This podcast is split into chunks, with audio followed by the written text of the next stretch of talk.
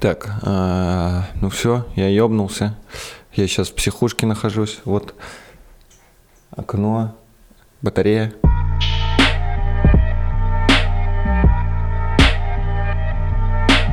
Всем привет, это стендап-комик Алексей Стахович и мой кайфовый подкаст «Бомбить шоу». Ладно, на самом деле это не психушка, я здесь живу, это снимаю на Киевской за 50к, вот так вот выглядит. Здесь 8 квадратных метров. Ванна точно такая же. Туалет. Все комнаты одного размера здесь. Э, короче, о чем хотел поговорить сегодня? Э, о самой, наверное, важной проблеме среди э, людей в наше время вопрос самоопределения в жизни – потому что немногие могут начать э, делать то, что они хотят, вынуждены работать там, где им не нравится, потому что нужно что-то зарабатывать, что-то получать. И среди многих моих знакомых, друзей э, слышу, что я не знаю, чем заняться, я хочу найти как-то себя, э, заняться тем, что мне нравится, вот как делаешь это ты. И мне в этом плане очень повезло. Прям пиздец. Я занимаюсь действительно тем, что я хочу, хочу делать. Я уверен, что я буду этим заниматься до 70 лет. И э, я офигел от того, что есть проблема поколений. Я нахожусь в поколении Y. Типа, why? почему я, блядь, родился в это время? Вот почему называется Y.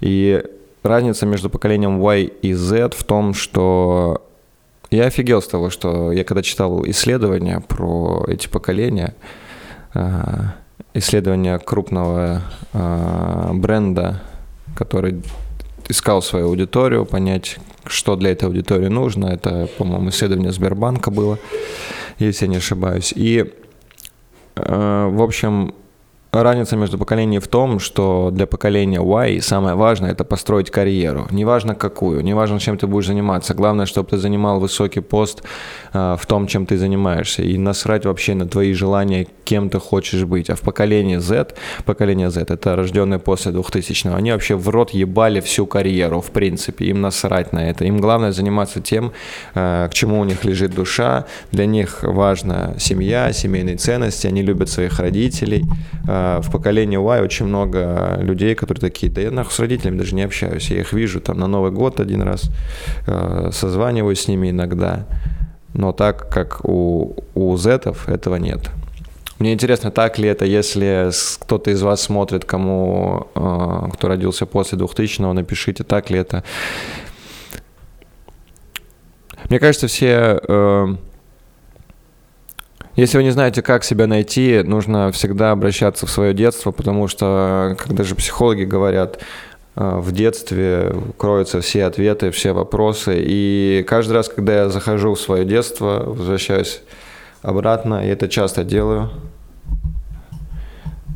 я понимаю, что то, чем я занимаюсь, это было со мной с самого самого моего сознания, потому что я, я сейчас занимаюсь стендапом, и э, у меня желание заниматься только стендапом. Еще я работаю в рекламе, то есть это э, в креативном отделе, я занимаюсь творческой работой. И я вспоминаю, что первый свой прикол я сделал, когда мне было 4 года. Э, меня родители всегда отправляли спать после 9 часов, после программы «Спокойной ночи, малыши» я смотрел эту передачу, и как только начинались вести, э, мне говорили «пиздуй спать» но я спать не особо хотел. И я понимал, что чтобы вернуться обратно к родителям и смотреть телевизор, я должен был что-то придумать, что-то прикольное. Я не мог просто прийти и сказать, я не хочу спать. Если ты выходишь и говоришь, я не хочу спать, ты тут же обратно пиздуешь спать. Поэтому нужно было с каким-то приколом выходить, э, чтобы не спать. И я помню, что я первое сделал. Э, у меня была бабушка по папиной линии, она была очень-очень-очень полной женщиной. И, в общем, я взял большую футболку, по-моему, у папы, а, засунул под футболку подушку, и из-за того, что не хотел спать, я вышел обратно в комнату, и меня родители говорят, Леш, ты чё, чё мутишь, иди спать. Я говорю, я не Леша, я вот бабушка Ира, и стал там что-то папу разъебывать за что-то. Ну, в общем, стал пародировать его маму, родители стали с этого угорать, с этого смеяться, меня оставили, я смотрел с ними э, телевизор какое-то некоторое время.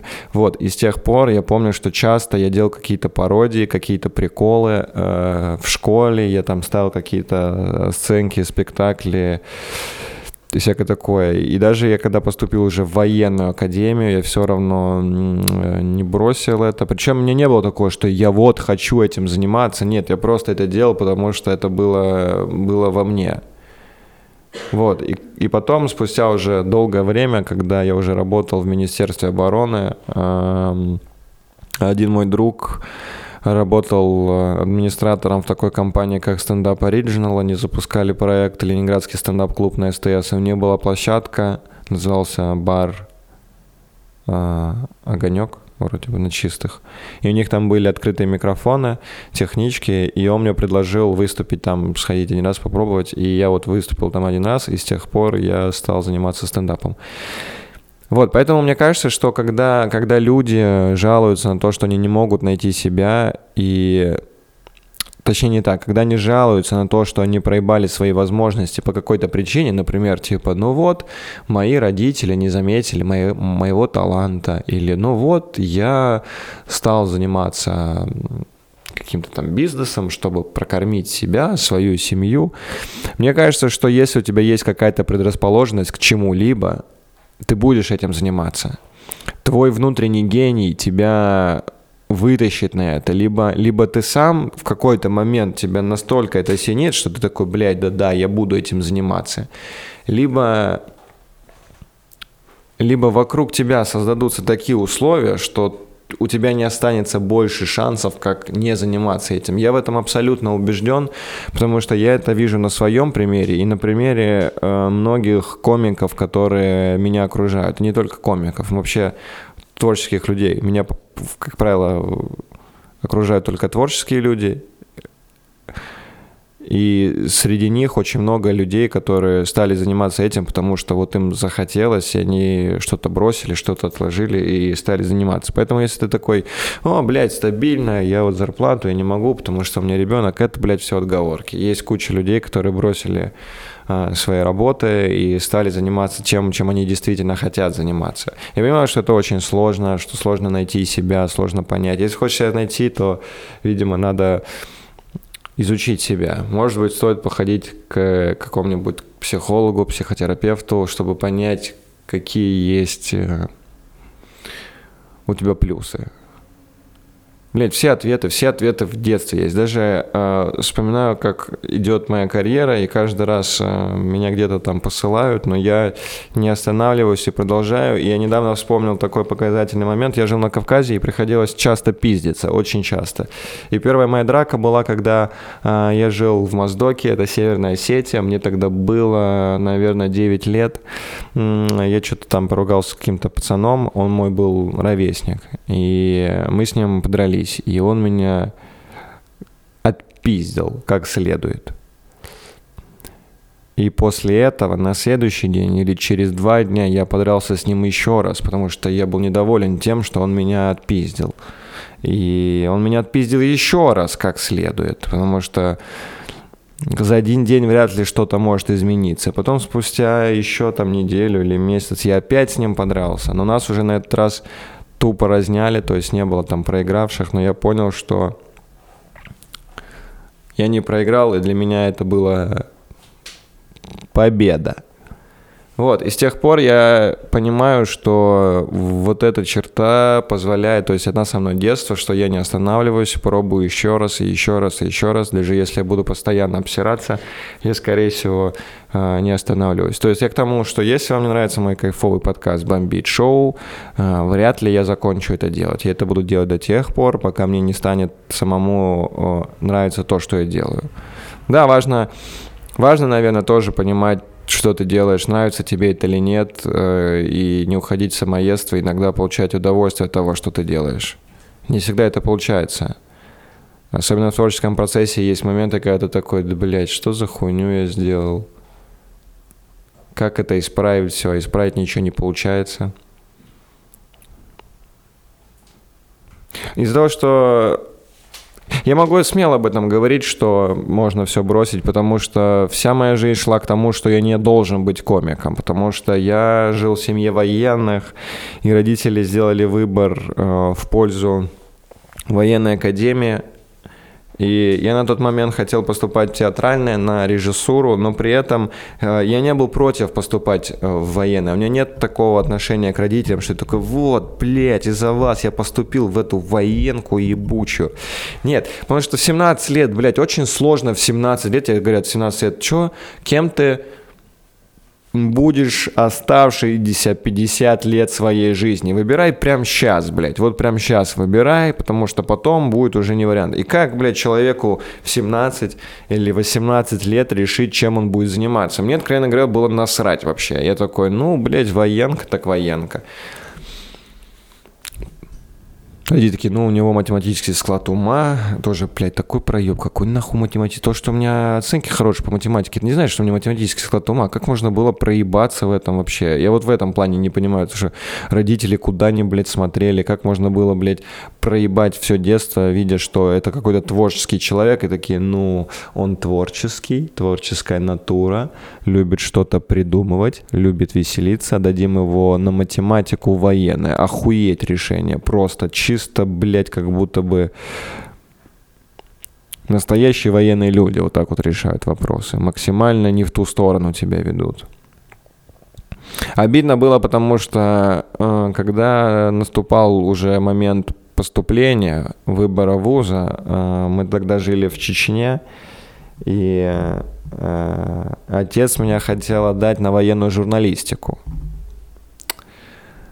То есть в папе есть доля справедливости. Он увидел, что я творческий чувак, что я что-то там придумываю, что-то пишу, поэтому журналистика вроде как а, могла подойти. Военная, потому что он сам военный, и другого варианта как будто бы не было. Но мама хотела меня отдать э, в такой э, вуз, как военно-финансовая экономическая академия в Ярославле. На тот момент э, это был охуевший вуз. Это действительно крутое учебное заведение не только как военного образования, но и как гражданского образования, потому что очень многие выпускники э, работают э, в финансовых институтах, там в счетной палате, ведут казенные учреждения в России. Это очень сильные специалисты, очень сильные. И туда, чтобы поступить, это было сложно. И когда мама предложила, типа, отдать меня туда, отец сказал, бля, у нас, у нас нет столько денег, чтобы его пропихнуть туда. То есть там поступали все по блату. На тот момент уже была мода, что все меньше и меньше и меньше э, набирали людей. И так случилось, что мы тогда жили в Чечне. В Чечню приехал заместитель министра обороны по финансово-экономической работе и вызвали моего отца и сказали, что э, вы довольно прослужили на Кавказе, вы показали себя как настоящий профессионал, и поэтому мы вам предлагаем очень хорошее место э, в центральной России, а именно должность заместителя начальника этой академии по воспитательной работе. И, и это было как раз, э, когда я был в одиннадцатом классе. То есть как будто бы, блядь, судьба сошлась так, чтобы я поступил именно туда. И отец такой, нихуя себе, прям туда. Это очень крутой вуз, и это означает, что я сто процентов туда поступлю, потому что э, было такое у них негласное правило, что дети военнослужащих, которые там служат, им помогают поступить. Учиться им не помогают, типа, если ты долбоеб, ты вылетишь после первой же сессии, но помочь поступить это помогут. И Получается, что отец поменял должность именно из-за меня. И в какой-то степени э, это неприятно, потому что мне это ничего не дало. мне это образование никак не пригодилось. Возможно, оно мне изменило как человека, именно армия, то есть э, вот это офицерская кровь. Возможно, это как-то мне помогло, но само образование мне не пригодилось вообще никак.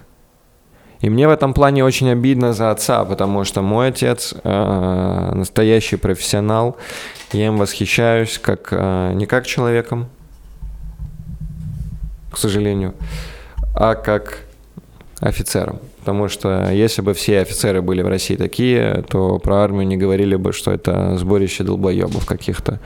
Да, и э, я, наверное, с отца набрался вот этой штуки, что нужно идти к своей цели, потому что мой отец поступал в Новосибирское училище, он поступил не с первого раза. Первый раз он не поступил, потом вернулся домой на Донбасс, и он там поступил то ли в техникум какой-то, там работал там сварщиком каким-то, и потом на следующий год опять поступил, потому что он хотел поступить поступить именно туда, именно на этот э, факультет, батальон, и поступил. И мне было очень неприкольно, когда мы уже жили в Ярославле, и тогда начался, по-моему, военный конфликт э, в, в Южной Осетии.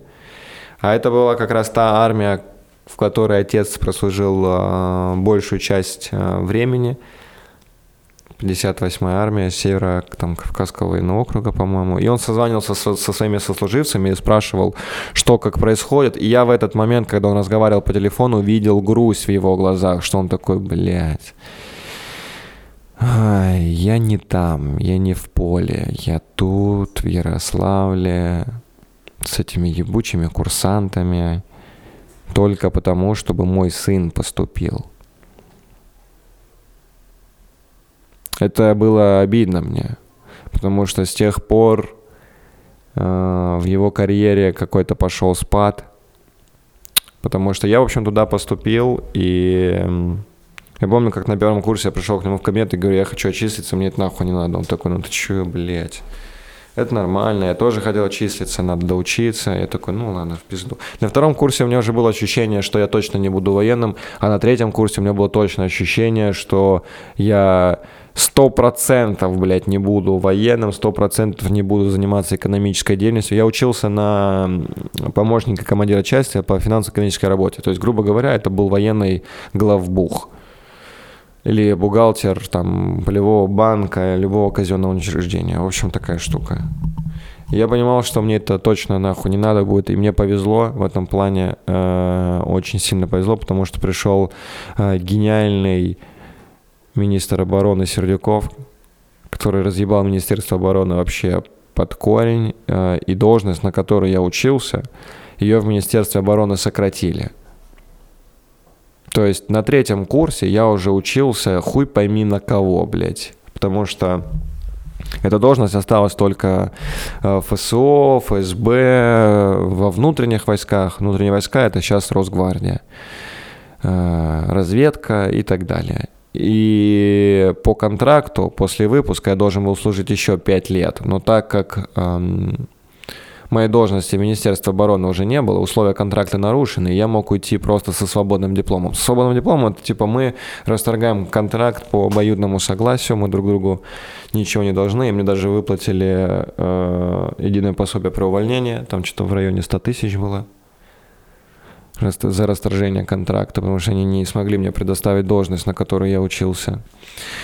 И я сразу переехал в Москву и два с половиной года работал в едином расчетном центре Министерства обороны. Это был финансовый орган, который выполнял, грубо говоря, 5% того, на что я учился. И поэтому я там спокойно все выполнял и стал заниматься стендапом. Вот, мне из-за того, что из-за того, что я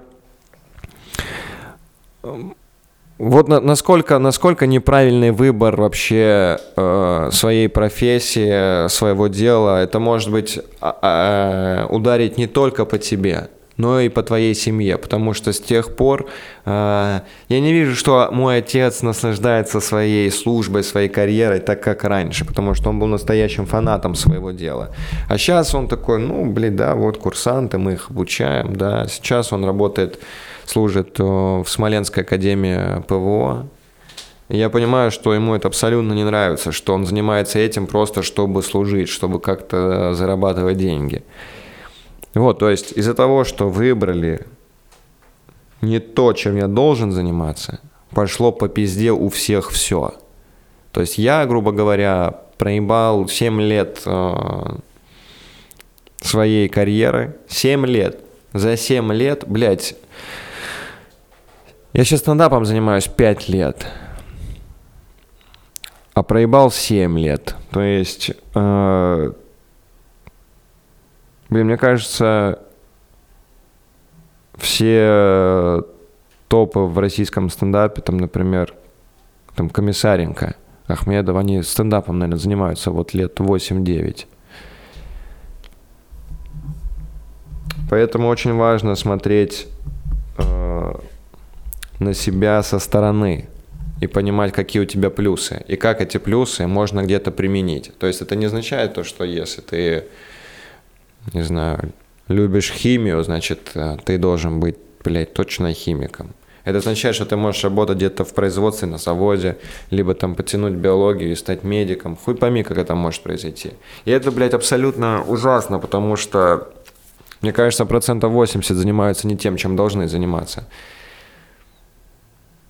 Получается, что они занимают должности в, в, в государственных учреждениях, и не хотят этим заниматься. Именно от этого, блядь, возникает. Есть такие вот, например, ну, пример с врачами, да, он самый такой простой, самый понятный, очевидный. Есть врачи, которые такие, да, блядь, когда ты к ним приходишь, они такие, да я так не хочу это, блядь, делать, блядь. Настолько это ему в тягость, потому что это не его дело, потому что хуй знает, он, блядь, сценаристом мечтал стать или там садовником, блядь.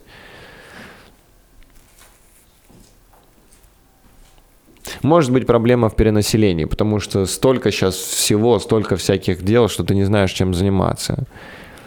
И общество дает на то, что ты должен зарабатывать, должен как-то получать дохуя денег. Возможно, это проблема страны уже нашей, потому что нет никаких пособий по э, безработице, что не можешь просто искать себя, ты вынужден работать, чтобы просто тупо, блядь, за квартиру платить, которая твоя и так. Тоже странная хуйня. То есть государство давит на то, что ты должен работать хоть кем-то, ты должен хоть как-то зарабатывать. Понятно, что всем нравится зарабатывать. А, тут тоже вопрос такой. Я не осуждаю людей, которые а, зарабатывают и забили на свое дело, но забили на свое дело только потому, что они понимают, что они этим ничего не заработают. И это был осознанный выбор э, работать не там, где он хотел бы, потому что он понимает, что я там... Но мне просто кажется, что если ты вкладываешь энергию в то, что ты хочешь действительно делать, что тебе действительно интересно, ты в любом случае там гораздо, блядь, быстрее будешь развиваться, и в любом случае быстрее будет карьерный рост, и ты в итоге начнешь зарабатывать, рано или поздно начнешь зарабатывать больше, чем ты зарабатываешь там, где сейчас работаешь. Поэтому э, я не призываю ни в коем случае вас всех бросать свою работу, идти заниматься чем тем, чем вы хотите, потому что это абсолютно не мое дело, мне исключительно насрать на вас. Что хотите, блядь, делаете? Хоть, блядь, повесьтесь там. Я просто э, это рассуждаю. Это никакой не мотивационный, блядь, подкаст, это не мотивационный блог. Мне поебать, что вы там делаете. Усритесь, блядь, хоть. Сидите дальше, блядь, в своих ебучих банках, блядь, ездите на своем ебаном метро каждый день, блядь. Хуй блин, чем вы занимаетесь вообще? Вот тот, кто работает вот на этой сраной работе, которая ему не приносит удовольствия, он что вы потом делаете? Вы, блядь, идете домой, гуляете со своей собакой, да, со своим ребенком. Что, чем вы занимаетесь? Как вы... Я еще заметил то, что люди э, из-за того, что у них нет своего дела, то есть они тупо выполняют какую-то механическую работу на своей работе, они боятся быть э, в одиночестве. Не в том в плане, что у них нет близких людей, э, там, семьи, друзей, знакомых и так далее а в том плане, что он боится быть в течение там часа-двух просто наедине с самим собой, потому что у него нет мыслей о том, как идти развивать свое дело дальше, потому что ты делаешь то, что тебе говорят делать. И ты такой, ну, блин, мне скучно. Да как нахуй тебе может быть скучно, блядь, наедине с собой? В мире, блядь, столько информации, ты можешь столько, блядь, узнать, столько при переварить, блядь, прийти к какому-то выводу, какую-то какую идею, информацию применить для самого себя, для своего дела, а вместо этого ты такой, да, бля, нахуй, скучно, блядь, посмотрю какое-нибудь шоу. Мне кажется, это именно из-за того, что человек не нашел себя, ему страшно быть наедине с самим собой, он начинает убегать от самого себя заняться лишь бы чем-то. Особенно это, блядь, на выходных видно. Это просто пиздец, когда выходные наступают. Все, у нас вот велосипед, парк, э, еще что-то, блядь, гончарное дело, э, еще раз парк. Не, парк заебись. Если ты там не слушаешь музыку, а просто ходишь, о чем ты думаешь, и это тебя можно что-то вдохновить. Но если ты идешь в парк просто, чтобы пройтись, чтобы забыть о том, что у тебя э, вчера была уебищная работа, а в понедельник будет еще одна уебищная работа, то это полное дерьмо. Короче, я не знаю, к чему это все говорю. Но меня бесит люди, которые такие, я не могу себя найти, и при этом нихуя не делают. Нахуй ты это говоришь тогда вообще?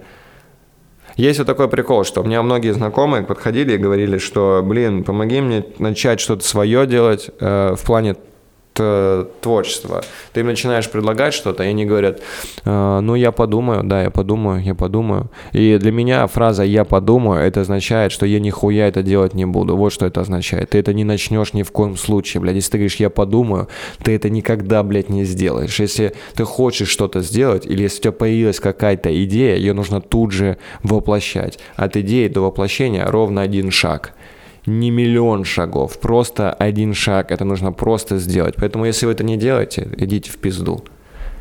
Занимайтесь дальше своими делами, блядь, нойте, э, жалуйтесь на Путина, на власть, на себя, на родителей, на свое воспитание, на жену, на детей, на собаку, на бабушку с дедушкой, на больных родственников. Короче, там миллион оправданий можно найти.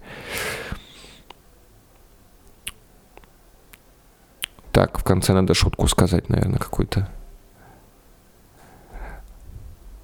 Нет, не будет никакой шутки. Идите в пизду все.